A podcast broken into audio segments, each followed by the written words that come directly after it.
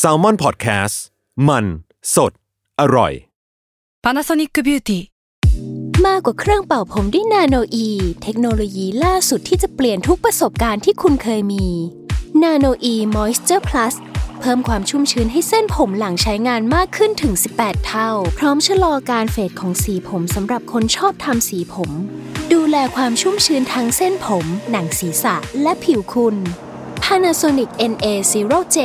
มีเทคโนโลยีนาโนอีที่ care only you Pro and Constitution กับผม ไอติมพริตวัชรศิลป์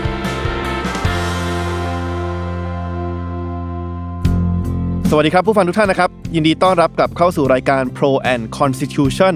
รัฐธรรมนูญไทยดีไซน์ได้นะครับ กับผมไอติมพริตวัชรศิลป์ วันนี้เราก็ก้าวเข้าสู่ตอนที่ 6 แล้วนะครับ หัวข้อในวันนี้เนี่ยผมจะขอเปลี่ยนเรียกว่าเปลี่ยนเกียร์นิดนึงก็แล้วกันนะครับ ถ้าใครที่พอจำได้นะครับ ตอนแรกเนี่ยผมได้เกริ่นไว้คร่าวๆว่าความจริง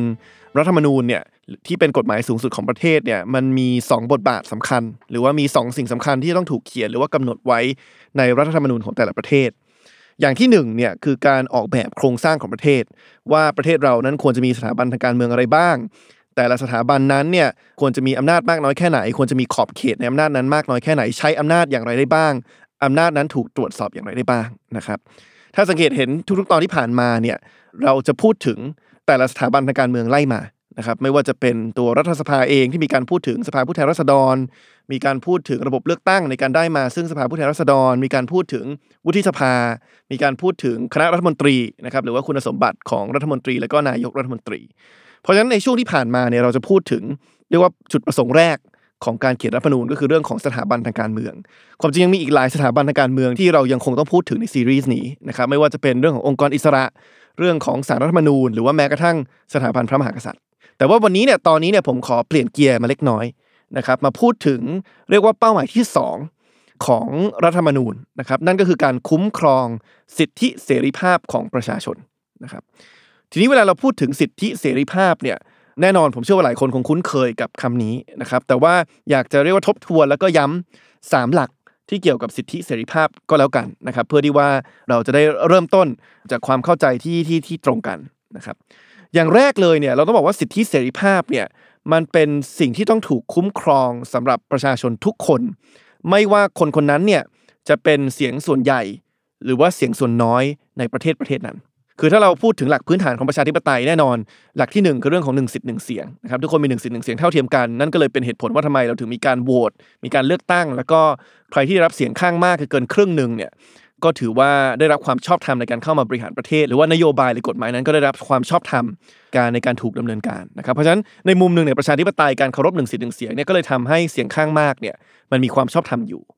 แต่นั่นก็ไม่ได้หมายความว่าในระบอบประชาธิปไตยเนี่ยเสียงข้างมากจะทำได้ทุกอย่าง อันนี้ก็เลยเป็นที่มาของการที่เราต้องมีสิทธิเสรีภาพของประชาชนทุกคนที่ถูกคุ้มครอง นั่นหมายความว่าสมมุติเราบอกว่าประชาชนทุกคนมีสิทธิเสรีภาพในการนับถือศาสนาใดก็ได้เนี่ยสมมติผมเป็นคนเดียวเลยนะครับสมมติผมเป็นคนเดียวเลยในประเทศนี้ที่นับถือศาสนาอิสลาม แล้วคนที่เหลือทุกคนเนี่ยนับถือศาสนาพุทธเนี่ยก็ไม่ใช่เรื่องที่ว่าคนอีก 99.9999%เนี่ยจะมารวมตัวกันแล้วก็ออกกฎหมายห้าม ไม่ให้มีประชาชนคนไหนเนี่ยนับถือศาสนาอิสลาม นะครับถึงแม้กฎหมายนั้นเนี่ยอาจจะมีผู้สนับสนุนถึง 99.9999%แล้วถึงแม้กฎหมายนั้นเนี่ยเรียกว่าจะทำให้แค่คนคนเดียว คือตัวผมเนี่ยในประเทศสมมุติเนี้ยเสียประโยชน์ ก็มิสามารถกระทำได้ในระบอบประชาธิปไตย เพราะว่าประชาธิปไตยไม่ใช่แค่เรื่องของการที่เสียงข้างมากทำได้ทุกอย่าง แต่ว่ามันจะมีขอบเขตว่าไม่ว่าจะเสียงข้างมากแค่ไหนเนี่ยไม่สามารถออกกฎหมายหรือว่าดำเนินการอะไรก็ตามที่ไปละเมิดสิทธิเสรีภาพของประชาชนได้นะครับเพราะฉะนั้น หลักการที่หนึ่งที่เราต้องยืนอยู่บนบนบนจุดเดียวกันก่อน คือว่าสิทธิเสรีภาพเนี่ยมันมีความศักดิ์สิทธิ์มันมีความสำคัญ มันควรจะถูกคุ้มครอง ไม่ว่าคนคนนั้นจะเป็นแค่คนคนเดียว ที่มีความคิดความเชื่อแบบนี้ หรือว่าเป็นเสียงส่วนใหญ่หรือว่าเสียงส่วนน้อยในประเทศก็ว่าไปนะครับ เพราะฉะนั้นเราห้ามนะครับถ้าเราจะอยู่ในภายใต้การปกครองโดยระบอบประชาธิปไตยเนี่ยเราห้ามมีการพูดจาประมาณว่า โอ้ยเขาเป็นเสียงส่วนน้อยก็เสียงส่วนใหญ่คิดอย่างเงี้ยเพราะฉะนั้นเราก็ไม่ต้องไปเคารพสิทธิเสรีภาพเขาหรอก อันนี้เป็นกรอบความคิดที่ขัดกับเรื่องของสิทธิเสรีภาพที่ทุกคนนั้นต้องได้รับการคุ้มครองนะครับถ้าเรามีประเทศที่ไม่มีสิทธิเสรีภาพเลยนะครับคือยึดหลักการโหวตเป็นประชาธิปไตยในมุมที่ว่าเคารพเสียงข้างมาก แต่ว่าไม่มีการคุ้มครองสิทธิเสรีภาพเลยเนี่ยมันก็จะสุ่มเสี่ยงต่อการเกิดปรากฏการณ์ที่นักวิชาการต่างประเทศเขาเรียกว่า tyranny of the majority นะครับหรือว่าคนไทยจะแปลตรงตัวว่าเผด็จการเสียงข้างมากก็คือว่าพอมีเสียงข้างมากปุ๊บเนี่ยก็ทำอะไรกับคนคนคนอื่นได้หมดเลย สมมติเสียงข้างมากมารวมตัวกันโหวตให้ไปทำร้ายร่างกายคนหนึ่งก็ทำได้ เสียงข้างมากมารวมตัวรวมตัวกันโหวตห้ามไม่ให้คนนั้นนับถือศาสนา ก็จะทำได้ถ้าเกิดว่าว่าประเทศนั้นไม่มีการคุ้มครองสิทธิเสรีภาพของประชาชน หลักที่สองที่อยากจะใช้ในการในการเริ่มต้นบทสนทนาวันนี้เนี่ยคือสิทธิเสรีภาพและหน้าที่เนี่ยมันมาควบคู่กันนะครับ คือมันอาจจะเป็นเรียกว่าเป็นสองด้านของเหรียญเหรียญเดียวกัน นั่นก็เป็นเพราะว่า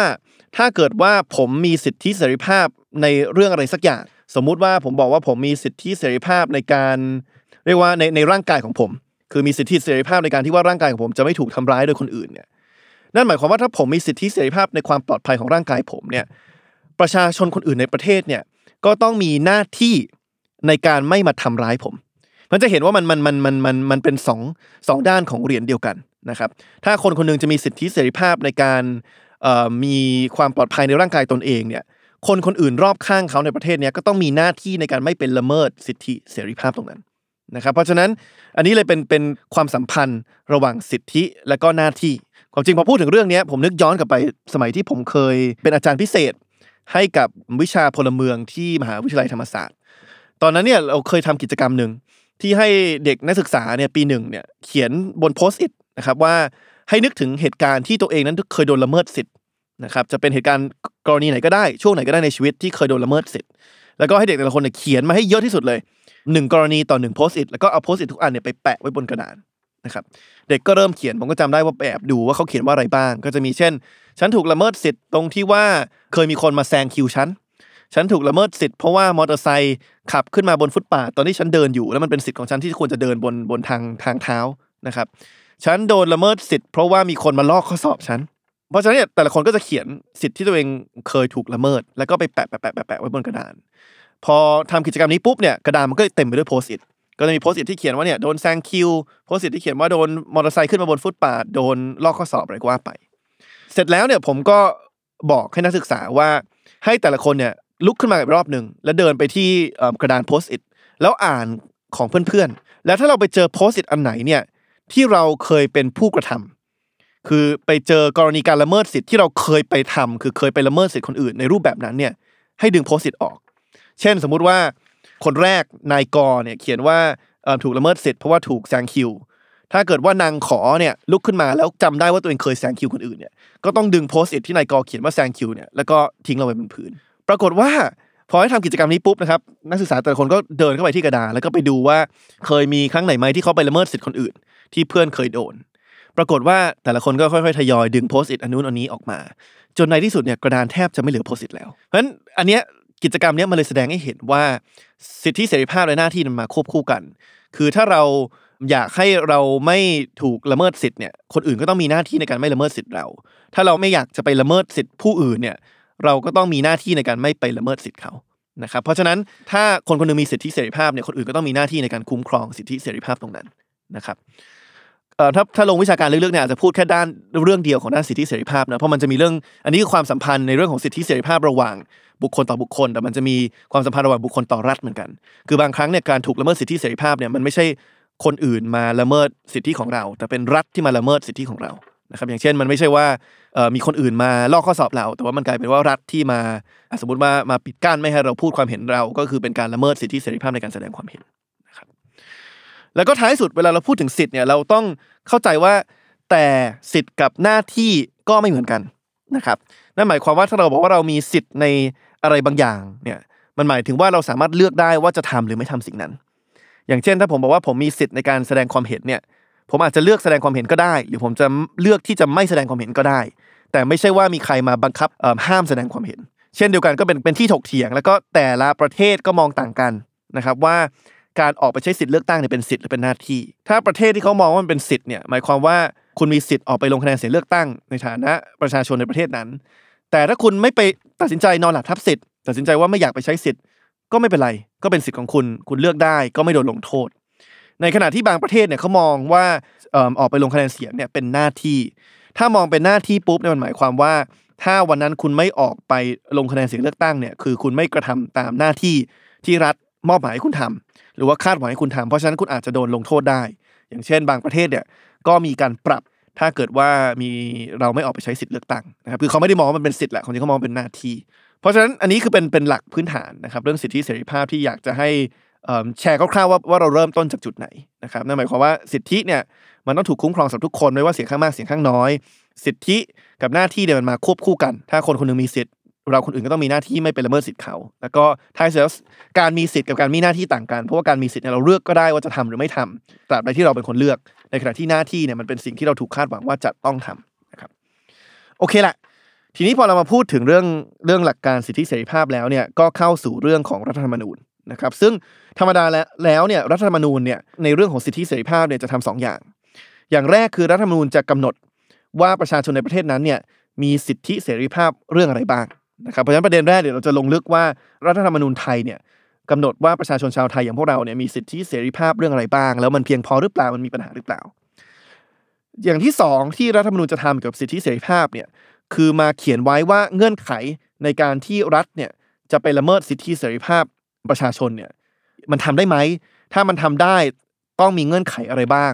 ซึ่งสองสิ่งเนี้ยจะเป็นสิ่งที่สำคัญที่สุดเกี่ยวกับสิทธิเสรีภาพที่รัฐธรรมนูญไม่ว่าประเทศไหนเนี่ยจะต้องเขียนกำหนดไว้ ทีนี้โอเค เรามาลงในประเด็นแรกก่อน ว่ารัฐธรรมนูญไทยเนี่ยเอ่อเขียนว่าประชาชนชาวไทยมีสิทธิเสรีภาพอะไรบ้าง และมันมีปัญหาอย่างไรบ้างนะครับปัญหาแรกนะครับของการเขียนว่าประชาชนชาวไทยมีสิทธิเสรีภาพอะไรบ้างในรัฐธรรมนูญฉบับปัจจุบันเนี่ย ก็คือว่ามันไม่ได้ถูกเขียนไว้ในที่ที่เดียว หรือว่าในหมวดหมวดเดียว ถ้าเราไปอ่านรัฐธรรมนูญเนี่ยแล้วพยายามจะจะดูทุกมาตราว่ามาตราไหนเนี่ยที่มันเขียนว่าประชาชนมีสิทธิเสรีภาพอะไรบ้างเนี่ยสิทธิเสรีภาพของประชาชนเนี่ยมันกระจัดกระจายไปในหลายหมวดหมู่นะครับแน่นอนหมวดหมู่หนึ่งที่ที่พูดถึงสิทธิเสรีภาพแน่นอนเนี่ยก็ตามชื่อคือหมวดที่ 3 ที่พูดถึงสิทธิเสรีภาพของปวงชนชาวไทย แต่ว่าถ้าเราไปดูในหมวดอื่นเนี่ยความจริงมันก็มีบางมาตราที่มัน มันเรียกว่า imply หรือว่าหมายความถึงว่าเรามีสิทธิเสรีภาพเหมือนกันอีกหมวดหนึ่งที่อาจจะมีการแตะเรื่องสิทธิเสรีภาพเนี่ยคือหมวด 5 ที่พูดถึงหน้าที่ของรัฐ เพราะว่าถ้าเราย้อนกลับไปถึงหลักการที่ผมพูดถึงเบื้องต้นเนี่ยถ้าเราบอกว่าประชาชนมีสิทธิเสรีภาพที่จะได้อะไรบางอย่างจากรัฐเนี่ยนั่นหมายความว่ารัฐก็ต้องมีหน้าที่ที่จะมอบหมาย หรือว่าจัดสรรสิ่งนั้นให้กับประชาชน เช่นสมมติผมบอกว่า ประชาชนควรจะมีสิทธิเสรีภาพในการเข้าถึง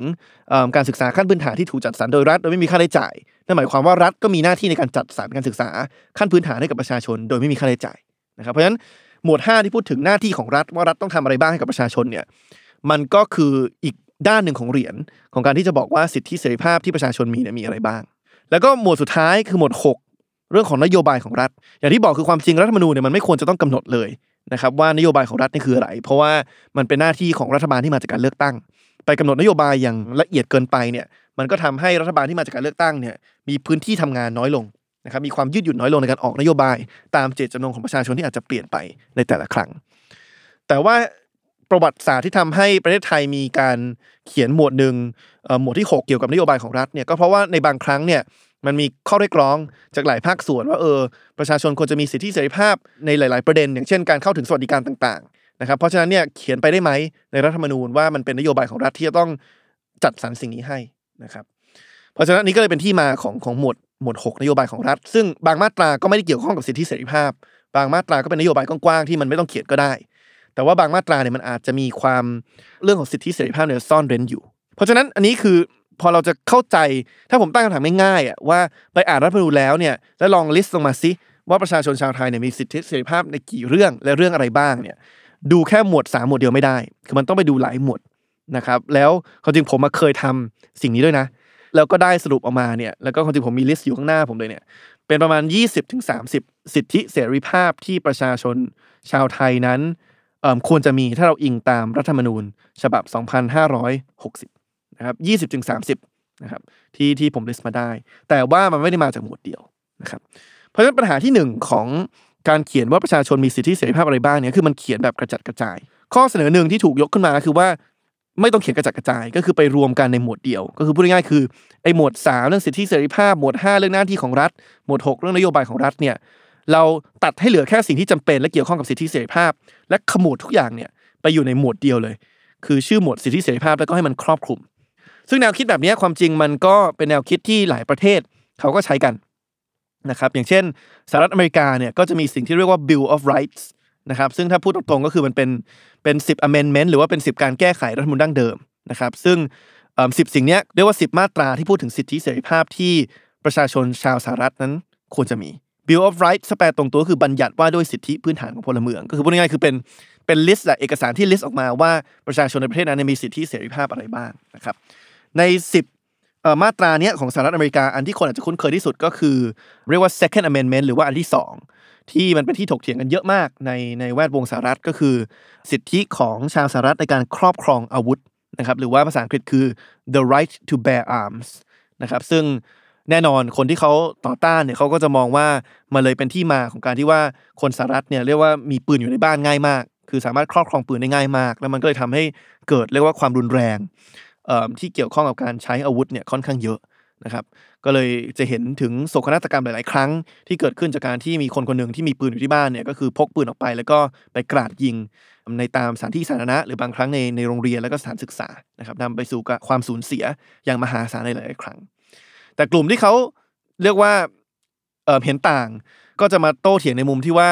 มันเป็นสิทธิ์ที่ถูกเขียนไว้ในรัฐธรรมนูญเพราะฉะนั้นไม่อยากให้แก้ แล้วก็เขามองว่าเนี่ยถ้าเกิดว่าประชาชนไม่มีสิทธิ์ตรงนี้เนี่ยจะป้องกันตัวเองอย่างไร จากโจรผู้ร้ายที่อาจจะมีปืนนะครับมันก็ก็เป็นดีเบตที่ถูกถกเถียงกันมา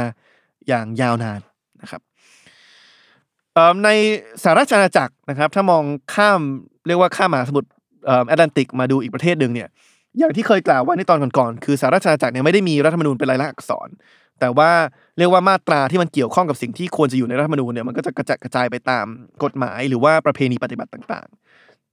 แต่ว่าถ้าจะพูดถึงเอกสารชิ้นหนึ่งนะครับที่เขียนถึงสิทธิเสรีภาพที่ประชาชนชาวสหรัฐอาณาจักรจะมีเนี่ยมันก็สามารถอ้างอิงได้ 2 อัน อันหนึ่งคือเป็น Bill of Rights ในปี 1689 คือย้อนไปเกือบ 400 ปีที่แล้วนะครับแต่อันที่ 2 ที่ใหม่ขึ้นมาหน่อยเนี่ยคือ Human Rights Act ปี 1998 หรือว่าเป็นพระราชบัญญัติเกี่ยวกับสิทธิมนุษยชน ซึ่งที่สหรัฐอาณาจักรเนี่ยหรือว่าสภาเนี่ยเขาก็ออกมาเออคือกฎหมายมันจะเขียนไว้ว่า สิทธิมนุษยชนที่ถูกกาหนดไว้ใน อนุสัญญายุโรปว่าด้วยสิทธิมนุษยชนเนี่ยให้ถือว่า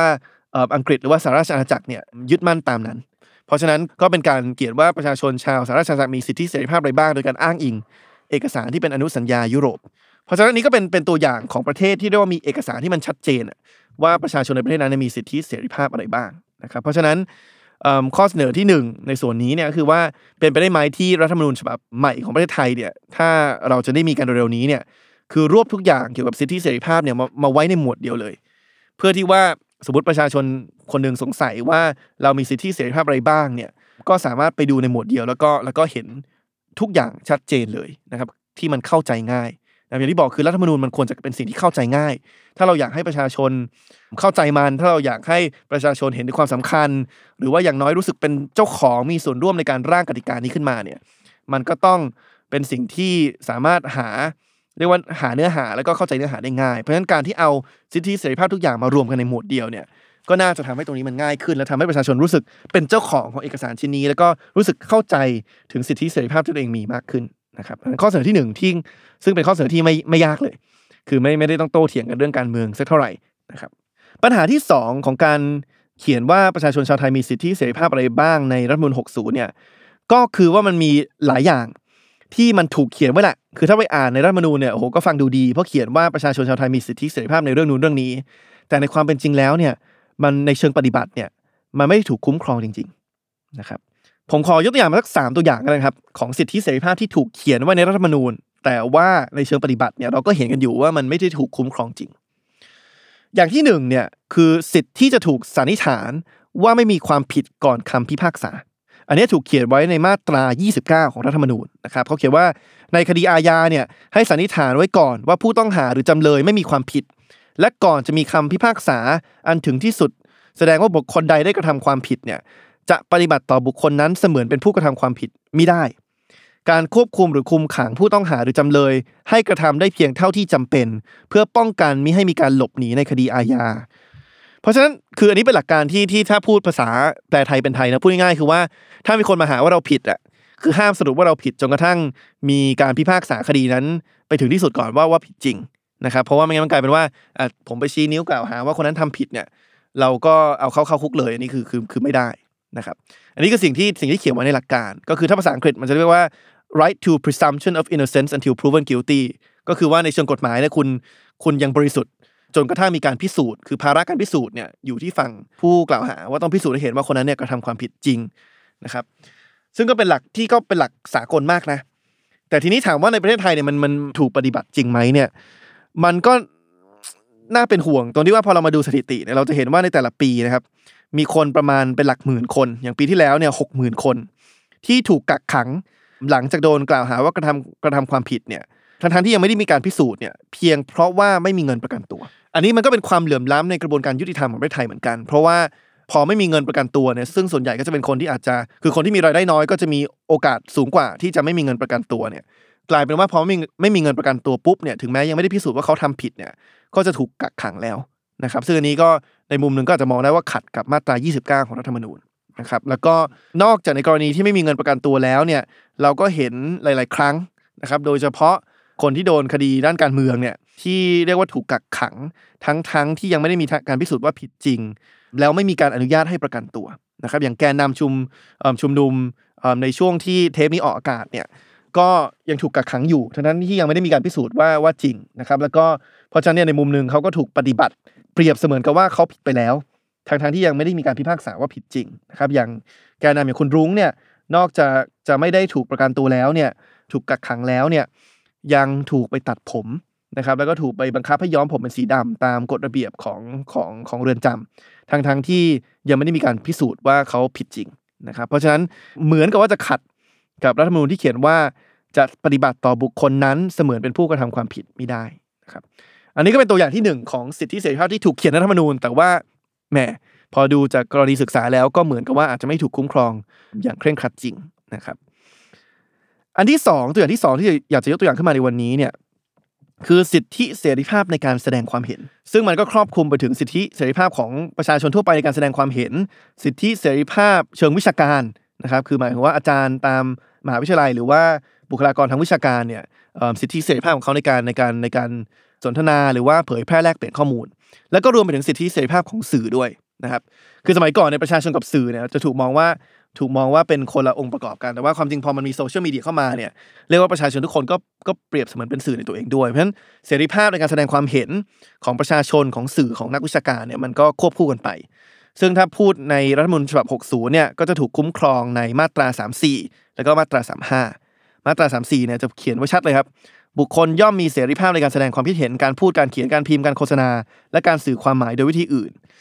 เพราะฉะนั้นเนี่ยมันก็มีการคุ้มครองสิทธิเสรีภาพในการแสดงความเห็นกันอยู่นะครับ ผมคงไม่ต้องพูดต่อนะครับ ว่าประเทศไทยเนี่ยเรามีสิทธิเสรีภาพในการแสดงความเห็นจริงหรือเปล่า เอาเรื่องที่เป็นรูปธรรมในช่วงในช่วงหนึ่งปีที่ผ่านมาก่อนก็แล้วกัน เราเห็นกรณีนะครับที่มีเสวนาทางวิชาการที่ถูกปิดกั้นลง เพียงเพราะว่ามีการแสดงความเห็นที่ฝ่ายความมั่นคงอาจจะอาจจะรับไม่ได้ มองว่าเป็นภัยคุกคามต่อความมั่นคงทั้งที่ความจริงมันเป็นการแลกเปลี่ยนข้อมูลเชิงวิชาการนะครับ อย่างเช่นเรามีกรณีหนึ่งที่มีนักวิชาการอาจารย์ท่านหนึ่งพูดถึงเรื่องของรูปแบบของรัฐที่ถูกกาหนดไว้ในรัฐธรรมนูญว่าต้องเป็นรัฐเดียวเนี่ยเขาก็นำเสนอว่าเออมันก็ถกเถียงได้ว่าว่ามีข้อดีข้อเสียนะครับ ซึ่งแน่นอนถ้าพูดตามบทบัญญัติในรัฐธรรมนูญเนี่ยการที่เราจะไปขับเคลื่อนเปลี่ยนแปลงรูปแบบรัฐจากรัฐเดียวเนี่ยกระทำไม่ได้ แต่ว่าพอมันถูกพูดในเวทีวิชาการแลกเปลี่ยนข้อมูลเนี่ยในมุมหนึ่งมันก็ควรจะถูกคุ้มครองโดยเสรีภาพทางวิชาการ นะครับตราบใดที่มันไม่มีการปลุกระดม หรือว่าการบอกว่าจะต้องเปลี่ยนจากรัฐเดียวนะครับ แต่ว่าก็นักวิชาการคนนั้นก็โดนเล่นงานนะครับ เสวนาวิชาการตอนนั้นก็โดนปิดกั้นลงนะครับ นอกจากครั้งนั้นเนี่ยความจริงถ้าไปดูถ้าไปนับจำนวนนักกิจกรรมเนี่ยก็เกิน 130 กว่าคนนะครับในปีที่แล้วเนี่ยที่โดนคดี เพราะว่ามีการเรียกร้องเรื่องของประชาธิปไตยนะครับ เพราะฉะนั้นเสรีภาพเชิงวิชาการเนี่ยก็ก็ก็มีการปิดกั้นอยู่นะครับ บางกรณีก็อาจจะ อาจจะมีฝ่ายที่ไม่ไม่เห็นด้วยกับผมนะ ในการตีความแต่ว่าปฏิเสธไม่ได้มีหลายกรณีมากที่นักวิชาการถูกปิดกั้นนะครับล่าสุดเองก็มีการไปเรียกว่าดำเนินการกับสื่อสำนักพิมพ์ฟ้าเดียวกันนะครับ เกี่ยวกับหนังสือนะครับ หนังสือบางบางเล่มที่ที่ถูกเผยแพร่ออกมานะครับ แต่นอกจากจะไปปิดกั้นเรื่องของนักวิชาการความคิดทางวิชาการแล้วเนี่ยก็มีการไปปิดกั้นสื่อเหมือนกัน นะครับประมาณไม่กี่อาทิตย์ก่อนที่ผมจะมาอัดเทปเนี้ยก็มีข่าวออกมาที่ว่าเหมือนกับจะมีการไปดำเนินการปิดกั้นไม่ให้สื่อบางสำนักเนี่ยเผยแพร่ข้อมูลที่รัฐบาล หรือว่าฝ่ายความมั่นคงกล่าวหาว่าเป็นข้อมูลเท็จทั้งที่ความจริงมันก็คือเป็นแค่ข้อมูลที่อาจจะมองคนละมุมกับรัฐบาลเท่านั้นเองนะครับไม่ว่าจะเป็น Voice TV The Reporter The Standard ประชาไทยนะครับเข้าใจว่าตอนนี้ทุกอย่างก็ถูกระงับไปแล้ว อาจจะส่วนหนึ่งก็อาจจะพลังของประชาชนแล้วก็โซเชียลด้วยที่ลุกฮือขึ้นมานะครับแต่ว่าก็มีการดำเนินการเรื่องนี้จริงๆนะครับก็มีบางสื่อบางสำนักที่ในช่วงปี 2 ปีที่ผ่านมาเนี่ยหรือว่าตั้งแต่ช่วงที่คอสชเข้ามาสวมหน้าปี 57เนี่ยก็มีบางครั้งที่ต้องถูกถูกระงับการเผยแพร่บางอย่างออกไปนะครับ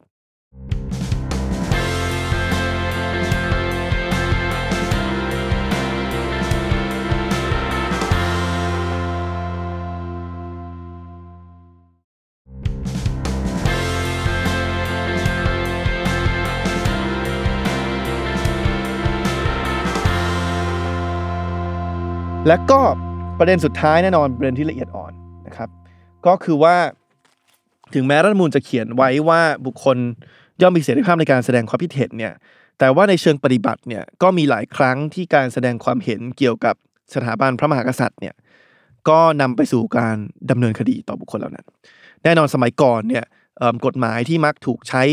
เป็นเครื่องมือในการปิดกั้นความคิดเห็นเหล่านี้เนี่ยคือกฎหมายอาญามาตรา112 ถ้าความจริงแล้วเนี่ยต้องบอกว่า การแสดงความคิดเห็นเกี่ยวกับสถาบันพระมหากษัตริย์เนี่ยถ้าเราอ่านตามบทกฎหมายแล้วเนี่ยไม่ได้ผิดมาตรา1นึนะครับ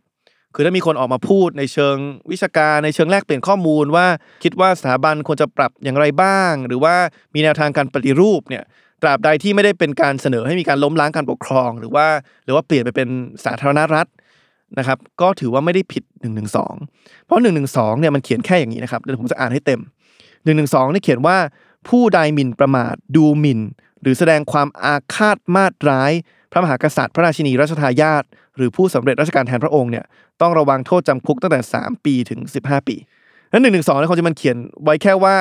ห้ามไม่ให้ผู้ใดเนี่ยหมิ่นประมาท ดูหมิ่น หรือแสดงความอาฆาตมาตร้ายนะครับไม่ได้เขียนไว้ว่าห้ามให้แสดงความเห็นเกี่ยวกับการปฏิรูปสถาบันพระมหากษัตริย์นะครับแต่แต่นะครับ แต่ในเชิงปฏิบัติเนี่ยก็ต้องยอมรับความเป็นจริงว่ามีหลายครั้งที่มาตรา1นึเนี่ยมักถูกใช้เป็นเครื่องมือทางการเมือง เพื่อไปยัดเยียดข้อหาเหล่านี้เนี่ยกับคนที่ความจริงแล้วถ้าไปดูเนื้อหาใจความของการแสดงความเห็นของเขาเนี่ยไม่ควรจะเข้าข่ายการหมิ่นประมาทดูหมิ่นหรือแสดงความอาฆาตมาร้ายเลย เพราะฉะนั้นเนี่ยก็ต้องยอมรับว่าการบังคับใช้ของ1นึเนี่ยมีปัญหาจริงนะครับคือความจริงถ้าจะพูดเรื่อง1นึเนี่ยมันพูดได้นานนะครับเพราะว่าในมุมหนึงเนี่ยบางคนเขาก็จะบอกว่า ปัญหาอยู่ที่โทษมันหนักเกินไป 3 ปีถึง 15 ปี บางคนก็บอกว่าปัญหาคือการบังคับใช้นะครับ ก็คือว่าพอไปบังคับใช้ในวิธีการที่ว่าไปปิดกั้นคนที่แสดงความเห็น ในเชิงสร้างสารรค์ หรือว่าในเชิงแนวทางการปฏิรูปสถาบันที่ไม่ได้เกี่ยวข้อง หรือไม่ได้เข้าข่ายหมิ่นประมาทดูหมิ่นหรือแสดงความอาฆาตมาตร้ายเนี่ยก็เอา1นึไปจับเขาโดยที่ไม่ควรจะเกิดขึ้น บางคนก็มองว่าความจริงแล้ว1นึไม่ควรจะมีเลยนะครับอันนี้ก็ก็ถกเถียงกันได้นานเรื่อง1นึแต่เอาเป็นว่า ถ้าเรายืนบนหลักว่ารัฐธรรมนูญคุ้มครองสิทธิเสรีภาพในการแสดงความเห็นของเรา แล้วก็ถ้าเราอ่านตามเนื้อกฎหมายว่า1นึเนี่ยไม่ได้ห้ามให้แสดงความเห็นเกี่ยวกับการปฏิรูปสถาบันพระมหากษัตริย์เนี่ยสิ่งที่ถูกถกเถียงกันในสังคมปัจจุบันเนี่ยที่บางคนบอกว่าเนี่ยห้ามพูดเรื่องการปฏิรูปนะเพราะว่าผิดกฎหมายเนี่ยความจริงไม่จริงนะครับแต่ว่าในอีกมุมหนึ่งก็ต้องยอมรับความจริงว่ากฎหมายนี้ในเชิงปฏิบัติ ก็เคยถูกใช้เป็นเครื่องมือในการในการปิดกั้นคนที่เพียงแค่เสนอ แนวทางการปฏิรูปเฉยๆ ทั้งๆที่ไม่ได้หมิ่นประมาทดูหมิ่น หรือแสดงความอาฆาตมาตรายนะครับจริงๆในเชิงปฏิบัติเนี่ยหนึ่งหนึ่งสองก็ช่วงหลังก็ไม่ได้ถูกใช้นะครับหลายคนอาจจะพอทราบบ้าง แต่ก็มีกฎหมายตัวหนึ่งครับ ที่มักถูกใช้เป็นเครื่องมือทางการเมืองบ่อย คือเปลี่ยนจาก1นึมาเป็น1นึนะครับซึ่ง1นึเนี่ยคือกฎหมายเรื่องของข้อหายุยงปลุกปั่นนะครับคือมีการเขียนว่าผู้ใดกระทำให้ปรากฏแก่ประชาชนด้วยวาจาหนังสือ หรือวิธีอื่นใด เพื่อให้เกิดความปั่นป่วนหรือกระด้างกระเดื่องในหมู่ประชาชน ถึงขนาดที่จะก่อความไม่สงบขึ้นในราชอาณาจักรเนี่ยครับพอได้ยินแบบนี้ปุ๊บเนี่ยก็ต้องบอกว่ามันเขียนค่อนข้างกว้าง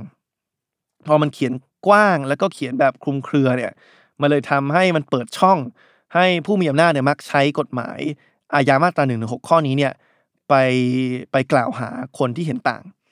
คือแกนนำผู้ชุมนุมที่ออกมาต่อต้านรัฐบาลตอนนี้เนี่ยแทบจะทุกคนโดน1นึหมดนะครับ ทั้งทั้งที่พอเราไปดูผู้ชุมนุมอีกฝั่งหนึ่งผู้ชุมนุมที่ออกมาปกป้องรัฐบาลเนี่ยความจริงถ้าไปดูภาษาที่เขาใช้เนี่ยมันไม่ได้ยุยงปลุกปั่นน้อยกว่ากลุ่มที่ออกมาต่อต้านรัฐบาลนะครับคือความจริงเนี่ยผมจะพูดด้วยซ้ำว่าทั้งสองฝ่ายเนี่ยน่าจะไม่เข้าข่ายยุยงปลุกปั่นเลย แต่ถ้าคุณจะบอกว่าฝ่ายที่ออกมาชุมนุม ต่อต้านรัฐบาลยุยงปลุกปั่นเนี่ยคุณฝากไปดูฝ่ายที่ออกมาสนับสนุนรัฐบาลด้วย เพราะว่าเขาใช้ภาษาที่ไม่ได้ต่างกันเลย แล้วถ้าไปดูเนื้อหาข้อเสนอจริง ๆ เนี่ย ความจริงแล้วเนี่ย ข้อเสนอที่เขาเสนอมาเนี่ยอาจจะยุยงปลุกปั่นกว่าด้วยซ้ำเพราะว่ากลุ่มผู้ชุมนุมที่ออกมาสนับสนุนรัฐบาลเนี่ยมีข้อเสนอบางครั้งที่ไปไล่คนออกนอกประเทศ คือมีการไปไปไล่อย่างแกนนำหรือว่าอดีตหัวหน้าพรรคอดีต ผู้นำพรรคอนาคตใหม่เนี่ยออกจากประเทศ ซึ่งการที่จะไปไล่คนออกนอกประเทศเนี่ยในมุมหนึ่งเนี่ยก็น่าจะเข้าข่ายการยุยงปลุกปั่นมากกว่าด้วยซ้ำแล้วก็ความจริงแล้วเนี่ยการไปไล่คนออกนอกประเทศเนี่ยมันผิดรัฐธรรมนูญด้วยนะครับ มันถือว่าผิดรัฐธรรมนูญมาตรา 39 ที่เขียนว่าการในประเทศบุคคลสัญชาติไทยออกนอกราชอาณาจักรเนี่ยจะกระทำไม่ได้ เพราะฉะนั้นนี่แหละครับ อันนี้เลยเป็นปัญหาที่ว่าถึงแม้รัฐธรรมนูญจะเขียนว่าเขียนไว้สวยหรูว่าบุคคลมีเสรีภาพในการแสดงความเห็นจริงเนี่ยโหมีหลายอย่างมากครับ ไม่ว่าจะเป็นเรื่องของการปิดกั้นเสวนาวิชาการการปิดกั้นสื่อหรือการใช้กฎหมาย 1 1 2 1 1 6 มาปิดกั้นคนเห็นต่างเนี่ยมันเลยทำให้สิทธิเสรีภาพตรงนี้ต้องพูดตามตรงว่ายังไม่ได้เกิดขึ้นจริงในประเทศไทย ตัวอย่างที่3นะครับตัวอย่างที่ 3 ที่เป็นสิทธิเสรีภาพที่เขียนไว้สวยหรูแต่ว่าก็ดูเหมือนเอ๊จะมีปัญหามากขึ้นโดยเฉพาะรัฐธรรมนูญ60เนี่ยคือเป็นเรื่องสิทธิเสรีภาพในการเข้าถึงบริการสาธารณสุขนะครับคืออย่างที่หลายคนทราบดีนะครับคือหลังจากที่เรามีเรียกว่านโยบาย 30 บาทนะครับบัตรทองหรือว่าถ้าเรียกเออเป็นทางการคือหลักประกันสุขภาพทั่วหน้าเนี่ยก็ทำให้ประชาชนชาวไทยเนี่ยทุกคนเนี่ย สามารถเข้าถึงบริการทางสาธารณสุขในราคาที่ถูกหรือว่าไม่มีราคาไม่มีค่าใช้จ่ายได้นะครับ ทีนี้ถ้าเราไปดูเรียกว่ารัฐธรรมนูญที่เกิดขึ้นหลังจากนโยบายนั้นก็แล้วกันนะครับ ก็คือเปรียบเทียบได้ 2 อัน คือ รัฐธรรมนูญฉบับ 50 แล้วก็รัฐธรรมนูญฉบับ 60 เนี่ยพอไปอ่านแล้วเนี่ยแหมมันเขียนแตกต่างกันไปนิดนึง ซึ่งหลายคนเขาก็กังวลว่าเอ๊ะมันเป็นการการปูทางให้รัฐบาลเนี่ยสามารถยกเลิก เรื่องของประกันสุขภาพทั่วหน้าได้หรือเปล่านะนะครับเพราะว่าถ้าไปดูในรัฐธรรมนูญในในรัฐธรรมนูญ50 เนี่ย อันก่อนหน้านี้มันจะเขียนว่า บุคคลย่อมมีสิทธิ์เสมอกันนะครับย้ำว่าเสมอกัน บุคคลย่อมมีสิทธิ์เสมอกัน ในการรับบริการทางสาธารณสุขที่เหมาะสมและได้มาตรฐานพูดง่ายๆคือทุกคนเนี่ยได้มีสิทธิ์เท่ากัน ในการเข้าถึงบริการทางการแพทย์ที่ที่มันสมเหตุสมผลแล้วก็แล้วก็ดีมาตรฐานดี ทีนี้พอไปดูสิ่งที่มันถูกเขียนในรัฐธรรมนูญ60เนี่ยคือหลายคนก็ถามว่าทำไมไม่เขียนเหมือนเดิมเนาะ คือมันไม่ได้มีอะไรที่ต้องเปลี่ยนเลยทำไมไม่เขียนเหมือนเดิม แต่ดันไปเขียนต่างจากเดิมครับ ในมาตรา 47 ของรัฐธรรมนูญ60 เนี่ยไปเขียนว่าบุคคลย่อมมีสิทธิ์ได้รับบริการสาธารณสุขของรัฐ เขียนสั้นๆแค่นี้เลยนะครับ คือครั้งที่แล้วเนี่ยบุคคลย่อมมีสิทธิ์เสมอกัน ครั้งเนี้ยคำว่าเสมอกันหายไป เป็นแค่บุคคลย่อมมีสิทธิ์ แล้วก็ครั้งที่แล้วเนี่ยเขียนว่ารับบริการทางทางสาธารณสุขที่เหมาะสมและได้มาตรฐาน อันนี้เขียนไว้แค่ว่า รับบริการสาธารณสุขของรัฐ ไม่มีการขยายความ ว่าต้องเป็นอะไรที่เหมาะสมและได้มาตรฐานอ้าวอย่างนี้คนก็เริ่มตกใจสิครับ ว่า เอ๊ะจะมีการพยายามถอยเรื่องของนโยบาย 30 บาทหรือเปล่า ถอยเรื่องหลักประกันสุขภาพทั่วหน้าหรือเปล่า เพราะว่าไม่ได้เขียนว่าบุคคลย่อมมีสิทธิ์เสมอกัน คือเราจะบอกว่าบางคนอาจจะมีสิทธิ์เข้าถึงสาธารณสุขแบบหนึ่งกลุ่มหนึ่งเป็นเข้าถึงอีกแบบหนึ่งหรือเปล่านะครับ แล้วพอไม่ได้เขียนว่าต้องได้มาตรฐานเนี่ยโอ้โห มันก็ถ้าจะเล่นลูกเล่นทางกฎหมายเนี่ยมันก็ทำให้เราสามารถลด คุณภาพของบริการทางสาธารณสุขที่ให้กับประชาชนทั่วไปได้เยอะมาก แล้วสิ่งที่มันไปทำให้คนยิ่งเพิ่มความสงสัยเข้าไปอีกเนี่ย คือต่อต่อจากประโยชน์ที่ผมกล่าวไปเมื่อกี้ในรัฐมนูญฉบับปัจจุบันเนี่ยมีไปเขียนเพิ่มว่าบุคคลผู้ยากไร้นะครับ บุคคลผู้ยากไร้ย่อมมีสิทธิ์ได้รับบริการสาธารณสุขของรัฐ โดยไม่เสียค่าใช้จ่ายนะครับ มันก็เลยกลายเป็นว่าคนก็เลยยิ่งตีความมันเข้าไปใหญ่ว่า แสดงว่ามันอาจจะมีโอกาสหรือเปล่าที่รัฐบาลเนี่ยจะไปถอน หลักประกันสุขภาพทั่วหน้า แล้วก็เปลี่ยนเป็นว่าไอ้บัตร 30 บาท บัตรทองหรือว่าหรือว่าประกันสุขภาพตรงนี้ให้แต่เฉพาะคนที่พิสูจน์ตัวเองได้ว่าเป็นผู้ยากไร้เอ่อเช่น อาจจะเป็นคนที่มีบัตรสวัสดิการแห่งรัฐ หรือว่าที่เขาเรียกว่าบัตรคนจนหรือเปล่า ซึ่งอันนี้ก็จะเป็นสิ่งที่ประชาชนผมเชื่อว่าหลายคนเนี่ยก็จะต่อต้านเป็นอย่างแรงนะครับ เพราะมันเป็นการถอยสวัสดิการที่ที่รัฐบาลเนี่ยมอบให้กับประชาชนทุกคน อันนี้ก็เป็นอีกสิทธิเสรีภาพหนึ่งที่ถูกเขียนในรัฐธรรมนูญ60 แต่ว่าหลายคนก็เริ่มกังวลแล้วครับว่าการบังคับใช้เนี่ยมันจะ สวยหรูหรือว่าดีเท่ากับที่ถูกเขียนไว้หรือเปล่านะครับ อันนี้ก็เขียนด้วยความกำกวมพอสมควร เพราะฉะนั้นอันนี้ก็เป็นเป็นเป็นเรียกว่าประเด็นที่สองของการเขียนในรัฐธรรมนูญฉบับนี้ว่าประชาชนมีสิทธิเสรีภาพอะไรบ้าง ก็คือว่าบางอย่างเนี่ยมันถูกเขียนไว้ แต่ว่ามันไม่ได้รับการคุ้มครองจริง หรือว่ามันถูกเขียนไว้ในลักษณะที่อาจจะถดถอยจากครั้งก่อนๆประเด็นที่สามในส่วนนี้เนี่ยก็คือว่ามันมีบางสิทธิเสรีภาพนะครับ ที่มันไม่ถูกเขียนไว้เลย แล้ว หลายฝ่ายเนี่ยเขาก็เสนอว่าเออความจริงควรจะเขียน มีสิทธิเสรีภาพบางอย่างที่เรารู้สึกว่าเออจำเป็นในโลกสมัยใหม่ในโลกยุคนี้แล้วเนี่ย หรือว่าเป็นสิทธิเสรีภาพที่รัฐธรรมนูญในประเทศอื่นในบางครั้งเขาเขียน บางประเทศเขาเขียน แต่ประเทศไทยเนี่ยไม่ไม่ไม่เขียนไว้ แล้วก็หลายฝ่ายเนี่ยรู้สึกว่าควรจะพิจารณา อันนี้ผมขอยกตัวอย่างสัก3ามสี่ตัวอย่างก็แล้วกันนะครับ ตัวอย่างแรกเนี่ยคือสิทธิในการอยู่ในสภาพแวดล้อมที่ ที่ดีที่มีมาตรฐานดี ถ้าภาษาอังกฤษเนี่ยมันคือ a right to a healthy environment ซึ่งสิทธิ์ในการอยู่ในประเทศที่สิ่งแวดล้อมดีเนี่ยความจริงเป็นสิทธิ์ที่ก็ถูกเขียนในรัฐธรรมนูญของน่าจะเกิน 100 ประเทศทั่วโลกนะครับถือว่าค่อนข้างเป็นสิทธิเสรีภาพที่ค่อนข้างถูกเขียนไว้เยอะนะครับออพอมันถูกเขียนไว้เนี่ยมันก็ถามว่ามันมันดียังไงต่อต่อเรื่องสิ่งแวดล้อมเนอะอย่างแรกคือแน่นอนมันทำให้พอรัฐบาลจะออกโครงการอะไรเนี่ยก็ต้องมาประเมินดู ว่ามันส่งผลกระทบในเชิงลบต่อต่อสิ่งแวดล้อมหรือเปล่า เพราะว่าถ้ามันส่งผลกระทบในเชิงลบต่อสิ่งแวดล้อมเนี่ยมันก็สุ่มเสี่ยงที่จะมีคนมามามาฟ้องแหละ ว่ามันขัดกับตรงนี้เพราะมันทำให้ประชาชนเนี่ยเรียกว่าไปละเมิดสิทธิ์ของประชาชนในการอยู่ในสิ่งแวดล้อมที่ดีนะครับ แต่ยิ่งจากแต่นอกจากจะทำให้ภาครัฐเนี่ยระมัดระวังของโครงการภาครัฐมากขึ้นเนี่ย มันก็ทำให้รัฐเนี่ยก็ต้องมีความรับผิดชอบมากขึ้นด้วย แล้วก็มีการทำงานในเชิงรุกมากขึ้นที่จะไปดูว่ามันมีการเรียกว่าทำลายล้างสิ่งแวดล้อม หรือว่าทำอะไรที่ขัดกับ การมีสิ่งแวดล้อมที่ดีโดยโดยบุคคลหรือว่ากลุ่มบุคคลอื่นในประเทศหรือเปล่า แล้วอีกมุมหนึ่งเนี่ยมันก็เป็นการคุ้มครอง เรียกว่านักต่อสู้หรือว่านักเคลื่อนไหวด้านสิ่งแวดล้อมด้วย ว่าสมมติเขาลุกขึ้นมามาบอกว่าเออโครงการนี้ผู้มีอำนาจกลุ่มนี้ ผู้มีอิทธิพลกลุ่มนี้เนี่ยกำลังบุกรุกป่าที่ทำให้สภาพแวดล้อมไม่ดี สิ่งแวดล้อมไม่ดีเนี่ยเขาก็เป็นการต่อสู้ตามสิทธิ์ของประชาชนที่ควรจะมีที่ถูกเขียนไว้ในรัฐธรรมนูญนะครับเพราะฉะนั้นเนี่ยตัวอย่างที่หนึ่งของสิทธิเสรีภาพ ใหม่ๆ ที่เราอาจจะควรคำนึงถึงเนี่ยคืออาจจะเป็นเรื่องของสิทธิ์ในการอยู่ในสิ่งแวดล้อมที่ดี ที่ไม่อยู่ในรัฐธรรมนูญ60 ปัจจุบัน ยิ่งพอเราอยู่ในช่วงที่เป็น climate crisis ที่ที่เป็นเรียกว่าเป็นวิกฤตสภาพอากาศที่ก็ยังยังไม่หายไปแล้วก็หนักหนาสาหัสกว่าเดิมเนี่ยตรงนี้เนี่ยอาจจะยิ่งมีความจำเป็นมากขึ้นนะครับ ซึ่งถ้าไปดูว่าเขียนยังไงเนี่ย ความจริงก็หลายประเทศเขาก็เขียนต่างกันออกไปเนาะอย่างประเทศเซาท์แอฟริกาเนี่ยก็เขียนไว้ค่อนข้างยาว เขียนว่าทุกคนเนี่ยมีสิทธิ์ในการ อยู่ในสิ่งแวดล้อมที่ไม่สร้างความเสียหายต่อสุขภาพ หรือว่าคุณภาพชีวิตมีสิทธิ์ที่จะมีสิ่งแวดล้อมที่รับการคุ้มครองนะครับ เพื่อประโยชน์ของทั้งยุคปัจจุบันและก็คนในยุคแห่งอนาคต ก็เขียนไว้ค่อนข้างละเอียดเลยเหมือนกัน ถ้าเป็นเกาหลีใต้นะครับรัฐมนูญของเกาหลีใต้เนี่ยเขียนค่อนข้างกระชับ เขียนว่าพลเมืองทุกคนมีสิทธิ์ที่จะอยู่ในเขียนว่า healthy and pleasant ก็คือว่า environment หรือว่าสภาพแวดล้อมที่สุขภาพดีแล้วก็ pleasant ก็คือสบายหูสบายตานะครับ ตัวอย่างที่สองเป็นตัวอย่างเรียกว่าร่วมยุคสมัยเหมือนกัน คือเรื่องของสิทธิ์ในการเข้าถึงอินเทอร์เน็ตนะครับคือความจริงเนี่ยพอเทคโนโลยีมันมันมันถูกแพร่หลายมากขึ้น จนมันกลายมาเป็นเหมือนกับว่าเป็นนอม หรือว่าเป็นสิ่งที่ปกติมากของของคนหลายคนในประเทศเนี่ยคือจากที่เทคโนโลยีจะเป็นสิ่งที่คนแค่ไม่กี่คนเข้าถึงเนี่ยแต่เป็นสิ่งที่คนหลายคนเข้าถึงจนมันกลายเป็นส่วนหนึ่งส่วนสำคัญของชีวิตประจำวันหลายคนไปแล้วเนี่ย มันเลยมีความสุ่มเสี่ยงว่าตราบใดที่เทคโนโลยียังเข้าไม่ถึง 100%ของคนเนี่ยมันจะสร้างความเหลื่อมล้ำรูปแบบใหม่ ก็คือเขาเรียกว่าดิจิ t a ลดีฟาหรือว่าความเหลื่อมล้ำทางดิจิตอลอย่างเช่นถ้าเราดูสถิติของประเทศไทยเนี่ยอัตราการเข้าถึงอินเทอร์เน็ตเนี่ยอยู่ที่ 82%นั่นหมายความว่ามันยังมีอีก 18%ที่เข้าไม่ถึงอินเทอร์เน็ต เพราะฉะนั้นมันเอิดอาจจะเกิดความเหลื่อมล้ำขึ้นในคุณภาพชีวิตของคนเอ่อ82%ที่เข้าถึงอินเทอร์เน็ตและอีก 18%ที่เข้าไม่ถึง นะครับถามว่ามันส่งผลกระทบอะไรบ้างคือ ถ้าพูดในชีวิตประจำวันก็เยอะนะครับ เพราะว่าแน่นอนตอนนี้ทุกคนที่ฟังอยู่ตอนนี้ที่ฟังพอดแคสต์ผมได้เนี่ยก็ฟังได้เพราะอินเทอร์เน็ตนะครับคนที่สื่อสารกันตอนนี้สื่อสารผ่านไลน์ถ้าใครจะมีไลน์ใครจะมี Facebook มันก็ต้องมีอินเทอร์เน็ตถึงจะใช้ได้นะครับทีนี้ถ้าเราเป็นประชาชนคนหนึ่งที่เข้าไม่ถึงอินเทอร์เน็ตเนี่ยหมายความว่าเราก็จะไม่ได้รับรู้เกี่ยวกับพอดแคสต์นี้ เราก็อาจจะไม่มีไลน์ติดต่อกับคนคนนู้นคนนี้ได้นะครับเพราะฉะนั้นเนี่ยมันก็เลยเป็นความเหลื่อมล้ำที่น่ากังวลเหมือนกัน พอพยายามจะพูดถึงประโยชน์ของอินเทอร์เน็ตเนี่ยความจริงมันก็ตีไปได้หลายอย่างมากเอ่ออย่างประเทศอินเดียเนี่ยมีรัฐรัฐหนึ่งชื่อเกรัฐเกรละนะครับ มีศาลของรัฐเกรละเนี่ย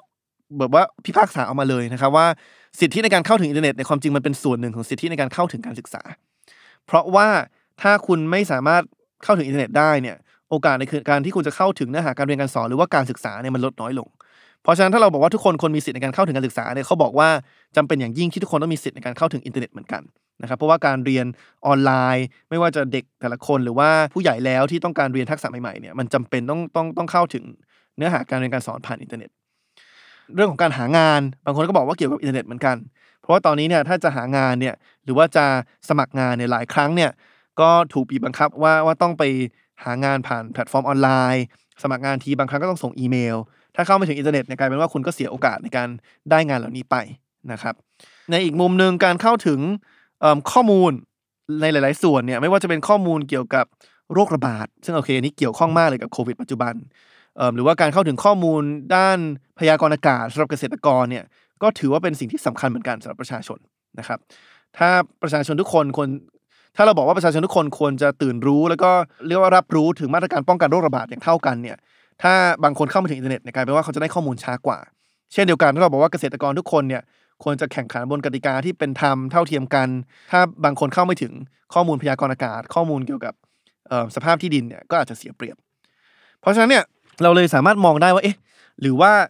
การเข้าถึงอินเทอร์เน็ตเนี่ยมันควรจะเป็นสวัสดิการที่รัฐจัดสรรให้กับทุกคน แล้วก็พูดง่ายๆคือทุกคนมีสิทธิ์ในการเข้าถึงอินเทอร์เน็ตที่ฟรีนะครับหรือว่าอย่างน้อยที่สุดคือคือราคาถูกนะครับ ซึ่งนี้ก็เป็นสิ่งที่หลายประเทศเขาก็เริ่มมองเห็น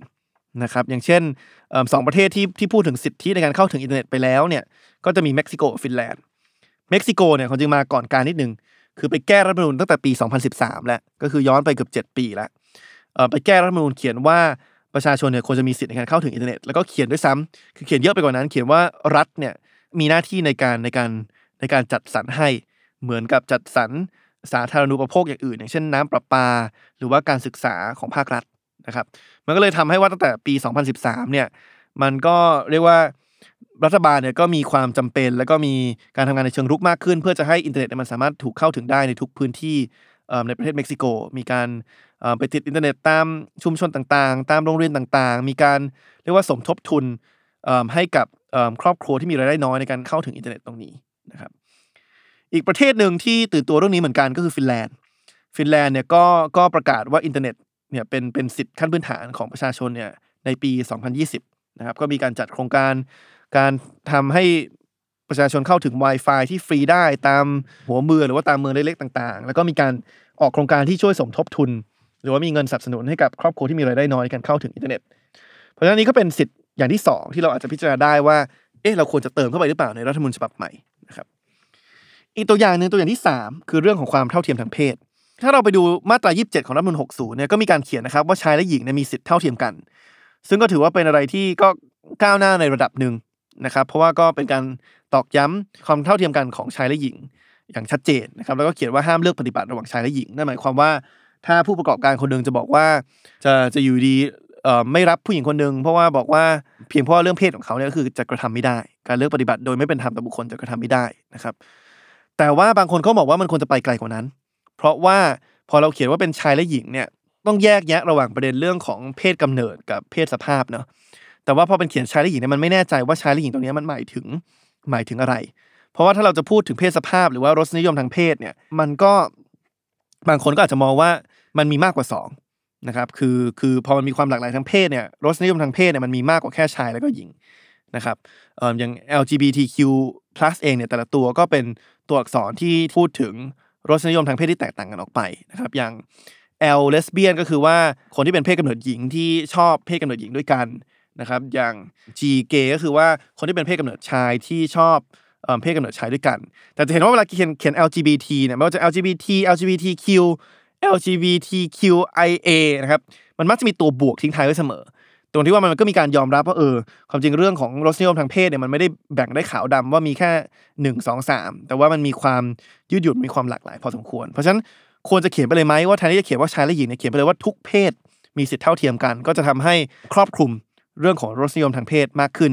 คือนอกจากจะป้องกันให้ให้ผู้ประกอบการเนี่ยห้ามเลือกปฏิบัติระหว่างชายและหญิงแล้วเนี่ยก็ต้องห้ามเลือกปฏิบัติระหว่างผู้ชายที่ชอบผู้หญิงกับผู้ชายที่ชอบผู้ชายเหมือนกันนะครับ เพราะฉะนั้นหลายคนก็ก็เลยเรียกร้องตรงนี้ นะครับและความจริงแล้วเนี่ยถ้าเราพูดถึงที่สุดคือถ้าเราแก้รัฐธรรมนูญซึ่งเป็นกฎหมายสูงสุดเนี่ยให้เขียนว่าทุกเพศมีสิทธิเท่าเทียมกันเนี่ยมันก็เป็นสัญลักษณ์ที่ดีนะ ที่จะไปต่อสู้ต่อเรื่องของสิทธิสมรสเท่าเทียมของกลุ่มเพศหลากหลาย เพราะว่าพอเราเขียนเป็นทุกเพศเนี่ยมันก็สอดรับเลยกับแนวทางที่หลายคนบอกว่าความจริงชายชายหญิงหญิงเนี่ยก็ควรจะแต่งงานกันได้เหมือนกัน แล้วก็เสนอว่าให้ไปแก้กฎหมายแพ่งมาตรา 148 นะครับที่ตอนนี้มันเขียนว่าสมรสเนี่ยเป็นสิ่งที่เกิดขึ้นระหว่างชาย และก็หญิง ให้เปลี่ยนเป็นสมรสเนี่ยเป็นสิ่งที่เกิดขึ้นระหว่างบุคคลสองคน คือไม่ต้องระบุเลยว่าเพศไหนนะครับเพราะฉะนั้นนี้ก็เป็นเป็นเป็นเรื่องที่สามที่ที่หลายคนก็อาจจะ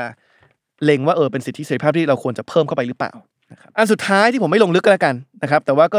เริ่มมีคนพูดถึงแล้วคือสิทธิ์ในการมีเงินเดือนขั้นพื้นฐาน คือพูดแล้วหลายคนจะตกใจว่าเอ๊ะมันเงินเดือนนี่มันเป็นสิทธิ์ด้วยเหรอเราต้องทำงานแลกมาสิ ไม่ใช่ว่าอยู่เฉยๆแล้วจะได้ แต่ว่าถ้าใครติดตามเอิ่มในส่วนของนโยบายสาธารณะที่มักถูกถกเถียงกันในแต่ละประเทศปัจจุบันเนี่ยก็จะเห็นว่าคอนเซปต์หนึ่งที่โผล่ขึ้นมาบ่อยมากเนี่ยคือเรื่องของ universal basic income ที่ย่อว่า UBI นะครับเป็นนโยบายที่ความจริงผู้นำทาง tech หลายคนเนอะมาร์คซักเกอร์เบิร์กของ Facebook เอ่ออีลอนมัสของเทสลาเนี่ยออกมาสนับสนุน เป็นนโยบายที่ เคยถูกทดลองนำไปใช้ในฟินแลนด์ เป็นนโยบายที่เคยถูกเสนอให้มีการลงประชามติ โดยประชาชนชาวสวิตเซอร์แลนด์ ถึงแม้ว่าในที่สุดนั้นคนสวิสจะโหวตปฏิเสธก็ตาม แล้วก็เป็นนโยบายที่เคยถูกชูโดยผู้ท้าชิงประธานาธิบดีสหรัฐแอนดรูแยงเหมือนกัน คือหลักง่ายๆเลยคือการบอกว่ารัฐเนี่ยควรจะให้เงินเดือนกับประชาชนทุกคน คือพูดแล้วตกใจอะ อันนี้คือแบบว่าหลายคนจะรู้เอ๊ะมันเป็นการแจกเงินอย่างชัดๆเลยเลยเลยนี่ นะครับแล้วหลายคนก็จะเอ๊ะมันจะทำให้คนไม่อยากทำงานหรือเปล่า คนที่เขาสับสนุนเนี่ยเขาจะบอกว่าไม่ใช่นะคือเขาบอกที่มาที่ไปเนี่ยอย่างแรกคือมันมาจากการที่บอกว่าความเหลื่อมล้ำในโลกสมัยใหม่เนี่ยมันสูงมากนะครับแล้วพอมีเทคโนโลยีใหม่ๆ มาทดแทนแรงงานเนี่ยในอนาคตเนี่ยคนจะตกงานกันเยอะขึ้นมาก เพราะฉะนั้นเนี่ยจะคาดหวังว่าคนจะเปลี่ยนจากงานหนึ่งไปอีกงานหนึ่งภายในระยะเวลาอันสั้นๆเนี่ยมันแทบจะเป็นไปไม่ได้เลย เพราะฉะนั้นเนี่ยมันเหมือนกับว่ามันควรจะต้องมีตะข่ายรองรับไหมว่า เออไม่ว่าคุณจะตกงานเพราะว่าหุ่นยนต์มาทดแทนคุณตกงานเพราะอะไรก็ตามที่มันเปลี่ยนผันอย่างรวดเร็วเนี่ยอย่างน้อยเนี่ยคุณมีเงินเดือนขั้นพื้นฐานที่รัฐช่วยสนับสนุนให้คุณอยู่นะครับความจริงถ้าพูดง่ายๆประเทศไทยก็มีอยู่สำหรับผู้สูงอายุเนาะคือเรามีเบี้ยผู้สูงอายุที่เราให้ทุกคนไม่ว่าจะฐานะทางการเงินเป็นอย่างไร ไม่ว่าจะอยู่จังหวัดไหน ไม่ว่าจะจะเป็นใครก็ตามที่อายุเกิน 60เนี่ยก็มีเงินเดือนอยู่ ถ้าผมจะไม่ผิดประมาณน่าจะประมาณ 600 ต่อเดือนหรือเปล่าผมไม่แน่ใจว่าขึ้นไปแล้วหรือยังนะครับแต่ว่า มันก็มีอยู่หลักแบบนี้แต่ว่า UBI เนี่ยเขาเสนอว่าเป็นประชาชนทุกคนนะครับ ประเด็นที่สองเนี่ยที่เขามองก็คือว่าเราไม่ได้หมายความว่าเราจะแจกแบบโอ้โหแบบให้ประชาชนทุกคนเนี่ยเงินเดือนแบบระดับแบบโอ้โหสูงมากแบบแบบห้าหกหมื่นเนาะก็ก็ไม่ใช่แต่ว่าเป็นแค่ขั้นพื้นฐานเป็นตะข่ายรองรับ ที่อย่างน้อยมันน่าจะเพียงพอให้เขาสามารถประคับประคองชีวิตเขาได้ในวันที่วิกฤตถาโถมเข้ามาจริง ๆ นะครับ แล้วก็พอมันเป็นระดับที่มันไม่ได้สูงแบบสูงปี๊ดจนเกินไปเนี่ย มันก็ไม่ใช่ว่าคนคนหนึงจะบอกว่าโอเคถ้างั้นเท่านี้พอแล้วฉันไม่ทำงานแล้วหลอกนะครับ แต่ว่ามันก็เป็นขั้นพื้นฐานที่ที่ก็ไม่ได้เพียงพอให้เขาแบบหยุดที่จะอยากทำงานและหาเงินเพิ่มอะแต่ว่ามันก็เพียงพอให้เขาสามารถอยู่รอดได้นะครับ เพราะฉะนั้นถ้าใครสนใจความจริงเรื่องนี้พูดได้ยาวนี่เป็นพอดแคสต์ในตัวมันเองเลยก็ได้นะครับ แต่ถ้าใครสนใจลองไป search เกี่ยวกับนโยบาย UBI ดูก็ได้ครับ Universal Basic Income นะครับซึ่งถ้านโยบายนี้ถูกแพร่หลายมากขึ้นเนี่ยบางคนก็บอกว่าเอ๊ะถ้ามันสำคัญ มากกว่าเป็นเพียงนโยบายเนี่ยมันกำหนดในรัฐธรรมนูญเลยไหมว่าทุกคนเนี่ยประชาชนทุกคนเนี่ยมีสิทธิ์ในการได้รับรายได้ขั้นพื้นฐานนั่นหมายความว่าถ้ารายได้มันตกมาจากสมมติว่าตกงานแล้วรายได้มันลดลงมาต่ำกว่าขั้นพื้นฐานเนี่ยรัฐก็มีหน้าที่ในการไปสมทบให้มันขึ้นมาถึงขั้นพื้นฐานให้ได้นะครับแต่เป็นว่าผมคิดว่าเรื่องนี้คงต้องถกเถียงกันอีกนานกว่าว่ามันจะถูกบรรจุในรัฐธรรมนูญประเทศไหนก็ตามนะครับเพราะว่าอย่างที่บอกคือรัฐธรรมนูญเป็นกฎหมายสูงสุดเนาะคือถ้าเรามองเป็นนโยบายที่ลองดูก็ได้ แต่ว่าถ้าถ้าประชาชนไม่ชอบแล้วมันถอนได้ในในในการเลือกตั้งครั้งถัดไปเนี่ยก็ไม่ควรจะถูกบรรจุในรัฐธรรมนูญนะครับแต่ถ้าบางคนก็บอกว่าเออความจริงมันเป็นหลักพื้นฐานที่อยากจะรับรองให้กับทุกคนไม่ว่ารัฐบาลจะเป็นใครก็ตามเนี่ยคือวิธีการในการทำให้ประชาชนมีรายได้ขั้นพื้นฐานเนี่ยจะเป็นวิธีไหนแล้วแต่คุณ แต่ว่าต้องรับรองหลักการนี้ก่อน ก็อาจจะมีคนสนับสนุนให้บรรจุเรื่องนี้ในรัฐธรรมนูญ เพราะฉะนั้นก็เป็นใจความหลักนะครับ ส่วนแรกหรือว่าใจความหลักเลยแหละ ของการเขียนเรื่องสิทธิเสรีภาพในรัฐธรรมนูญ ก็คือพูดง่ายๆคือ ประชาชนในประเทศควรมีสิทธิเสรีภาพอะไรบ้างนะครับ ซึ่งถ้าให้ผมสรุปอีกรอบหนึ่งเร็วๆ ก็คือว่าผมคิดว่าฉบับ 60นี่มันมี3 ปัญหาหนึ่งก็คือว่ามันกระจัดกระจายไปอยู่หลายหมวดหมู่ เพราะฉะนั้นเราควรจะรวมเป็นหมวดหมู่เดียว เพื่อให้ประชาชนเข้าใจแล้วก็แล้วก็เห็นชัดเลยว่าตัวเองมีสิทธิเสรีภาพอะไรบ้าง ปัญหาที่สองเนี่ยคือมันมีบางอย่างที่ถูกเขียนในรัฐธรรมนูญ แต่ว่าไม่สามารถถูกคุ้มครองในเชิงปฏิบัติได้จริง ไม่ว่าจะเป็นเสรีภาพในการถูกสันนิษฐานว่าไม่ผิดจนกระทั่งมีคำพิพากษา หรือว่าเสรีภาพในการแสดงความเห็น นะครับประเด็นที่3เนี่ยคือถ้าเราจะเขียนรัฐมนูญใหม่กันแล้วเนี่ยมันอาจจะมีบางสิทธิเสรีภาพที่เราเพิ่มเข้าไปได้ ที่อาจจะทำให้เราสามารถเท่าทันกับยุคสมัยใหม่ได้ ไม่ว่าจะเป็นสิทธิในการอยู่ในสิ่งแวดล้อมที่ดี ไม่ว่าจะเป็นสิทธิในการเข้าถึงอินเทอร์เน็ต หรือว่าแม้กระทั่งสิทธิความเท่าเทียมกันของทุกเพศนะครับแต่ว่าขอทิ้งท้ายด้วยประเด็นที่ 2 ก็แล้วกันคือ แน่นอนแหละนอกจากจะเขียนว่ามีสิทธิเสรีภาพอะไรแล้วเนี่ยรัฐธรรมนูญก็ต้องเขียนเหมือนกันว่า ถ้ารัฐจะไปจำกัด สิทธิเสรีภาพของประชาชนเนี่ยทำได้ไหมและด้วยเงื่อนไขอะไรนะครับซึ่งอันเนี้ยมาตราที่เกี่ยวข้องของรัฐธรรมนูญฉบับ 60นั่นคือมาตรา 25นะครับคือถ้าย้อนกลับไปต้นรายการเนี่ยผมผมบอกไว้แล้วเนาะว่าแน่นอนแหละเรามีสิทธิเสรีภาพ แต่ว่าเราก็มีหน้าที่ในการไม่ละเมิดสิทธิเสรีภาพผู้อื่นเหมือนกันนะครับเพราะฉะนั้นเนี่ยหลักสากลที่หลายประเทศเขาใช้กันนะครับในประเทศที่เป็นประชาธิปไตยแล้วเนี่ยก็คือว่าเสรีภาพของเราเนี่ยจะถูกจำกัดต่อเมื่อเราไปละเมิดสิทธิเสรีภาพของบุคคลอื่น ยกตัวอย่างนะครับ สมมติผมบอกว่าเออผมมีสิทธิเสรีภาพในการดำเนินชีวิตผมยังไงก็ได้เนี่ยแต่มันก็ต้องมีลิมิตของมันเนาะเพราะว่าถ้าเราบอกว่าประชาชนทุกคนมีสิทธิเสรีภาพในความปลอดภัยของร่างกายตนเองเนี่ยมันหมายความว่าถึงแม้ผมจะมีสิทธิเสรีภาพในการเลือกดำเนินชีวิตยังไงก็ตามเนี่ยมันก็ต้องถูกจำกัดนะถ้าสักวันหนึ่งผมจะลุกขึ้นไปต่อยประชาชนอีกคนหนึ่งเพราะเนี่ยคือเราไปละเมิดสิทธิในความปลอดภัยของร่างกายเขาแล้ว เพราะฉะนั้นสิทธิเสรีภาพในการที่ผมจะทำอะไรก็ได้เนี่ยมันก็ต้องถูกจำกัดลง นะครับเพราะฉะนั้นหลายคนเนี่ยประเทศประชาธิปไตยจะยอมรับกับเงื่อนไขนี้ ก็คือว่าทุกคนมีสิทธิเสรีภาพตราบใดที่ไม่ละเมิดสิทธิเสรีภาพผู้อื่นนะครับแต่รัฐมนูลไทยเนี่ยมันมักเขียนเงื่อนไขอื่นๆเข้าไป ถ้าดูอย่างรัฐธรรมนูล4050 เนี่ย มันจะมีอีกอันหนึ่งที่มักเขียนเป็นเงื่อนไขในการจำกัดสิทธิเสรีภาพเสมอ คือพูดง่ายๆคือสิทธิเสรีภาพถูกถูกจำกัดได้ถ้าการกระทำนั้นกระทบต่อศีลธรรมอันดีนะครับ ซึ่งแหมคำพูดนี้มันก็ตีความยากว่าหมายความว่าอะไรนะครับ แต่ 60 นี่ไปไกลกว่านั้นอีกครับ คือแทนที่จะเขียนแค่ว่าเหมือนกับ 4050 ว่าประชาชนทุกคนมีสิทธิเสรีภาพดังนี้ ตราบใดที่ไม่ไปละเมิดสิทธิเสรีภาพบุคคลอื่นหรือกระทบต่อศีลธรรมอันดีเนี่ยรัฐธรรมนูญ60 ไปเขียนเพิ่มว่า รัฐสามารถจำกัดสิทธิเสรีภาพประชาชนได้ ถ้าการกระทำของประชาชนนั้น กระทบต่อความมั่นคงของรัฐ หรือว่ากระทบต่อความสงบเรียบร้อยนะครับ พอพูดคำว่าความมั่นคงพอพูดคำว่าความสงบเนี่ยเราก็รู้เลยนะครับว่าตั้งแต่รัฐประหาร 57 ตั้งแต่คอสชเข้ามาเนี่ยคำศัพท์เหล่านี้เราได้ยินบ่อยนะครับ เพราะว่ามักถูกใช้เป็นข้อเป็นเหตุผลก็แล้วกันนะครับ ถ้าถ้าบอกเป็นข้ออ้างเดี๋ยวจะหาว่าผมเทคไซส์ไป เป็นเหตุผลในการไปจำกัดสิทธิเสรีภาพประชาชนนะครับ ซึ่งการตีความว่าอะไรกระทบต่อความมั่นคง การตีความว่าอะไรกระทบต่อความสงบเรียบร้อยเนี่ย โอ้มันก็คือสองคนก็มองกันต่างมุมได้ง่ายมาก นะครับ แล้วถ้าพูดถึงที่สุดบางครั้งเนี่ย รัฐบาลหรือว่ากองทัพเนี่ยก็มักจะพยายามตีความว่าคำว่าความมั่นคงของรัฐเนี่ย มีความหมายเดียวกับความมั่นคงของรัฐบาล ซึ่งมันไม่ใช่นะครับ คือรัฐบาลมันไม่ใช่รัฐ คือคือเพราะฉะนั้นเนี่ยถ้าทำอะไรที่มันกระทบต่อความมั่นคงของรัฐบาล เพราะว่าทำให้กระแสนิยมไม่ดีทำให้คนขาดความศรัทธาในตัวรัฐบาลเนี่ยมันไม่ใช่ความมั่นคงของรัฐนะครับ เพราะฉะนั้นก็เลยเนี่ยนะครับ พอมาตรา 25 ไปเพิ่ม 2 เงื่อนไขนี้เนี่ย ซึ่งมันก็แหม อดสงสัยไม่ได้ว่าทำไมต้องไปเพิ่มเนาะพอมันไปเพิ่มสองสิ่งเนี้ยเรื่องของความมั่นคงของรัฐแล้วก็ความสงบเรียบร้อยเนี่ยมันเลยไปเพิ่มเรียกว่าเหตุผลไปเพิ่มเงื่อนไขไปเพิ่มข้ออ้าง ให้รัฐเนี่ยสามารถ